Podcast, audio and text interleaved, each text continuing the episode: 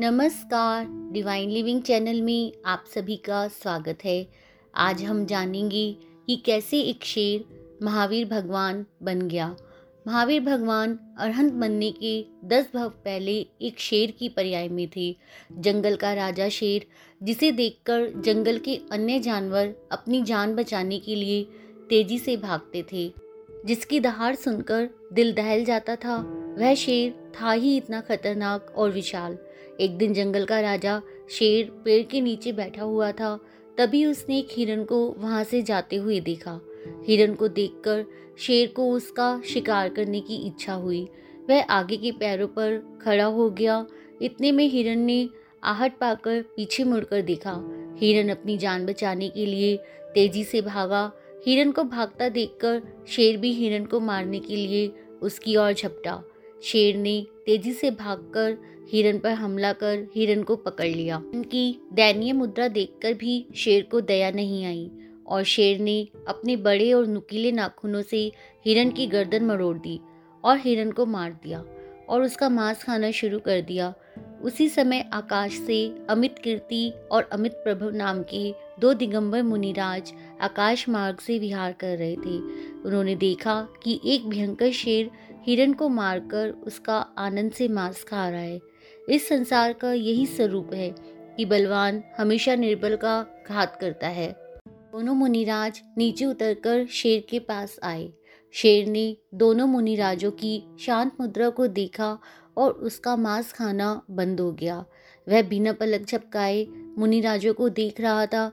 वह सोचने लगा अहो इतना शांत स्वरूप मैंने आज तक नहीं देखा। और मेरे परिणाम शांत क्यों हो रहे हैं? मुनिराज ने शेर का सुंदर भविष्य जानकर उसे उपदेश दिया। हे मृगराज, तुम ये क्या कर रहे हो? अत्यंत बार तुमने जन्म मरण की पीड़ा सहन की है। अनेक बार तुमने अपने से कमज़ोर प्राणियों का घात किया है और तुम भी अपने से बलवान प्राणियों का शिकार बने हो। अब बस करो, मोक्ष तुम्हारी प्रतीक्षा कर रहा है। जागो मेघराज, जागो। अब तुम्हारे जन्म मरण का अंत निकट आ गया है। तुम्हें ये कार्य शोभा नहीं देता। तुम निकट भव्य जीव हो और दस भव के बाद इसी भर क्षेत्र के अंतिम तीर्थंकर भगवान महावीर बनने वाले हो।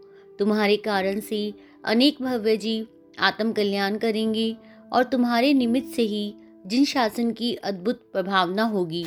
और ऐसा लग रहा था, मानो उस शेर को उन मुनिराज की वाणी का भाव समझ में आ रहा हो।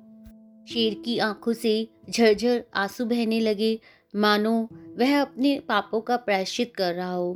मुनिराज की मधुर वाणी सुनकर शेर ने मन में प्रायश्चित किया, अहो, आज मेरा परम सौभाग्य है, जो ऐसे मुनिराजों के दर्शन और वाणी का लाभ मिला।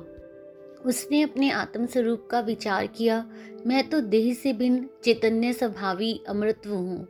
मैं तो अनंत गुणों का निधान हूँ, ऐसा विचार करते हुए वह शांत हो गया। ओहो, आश्चर्य!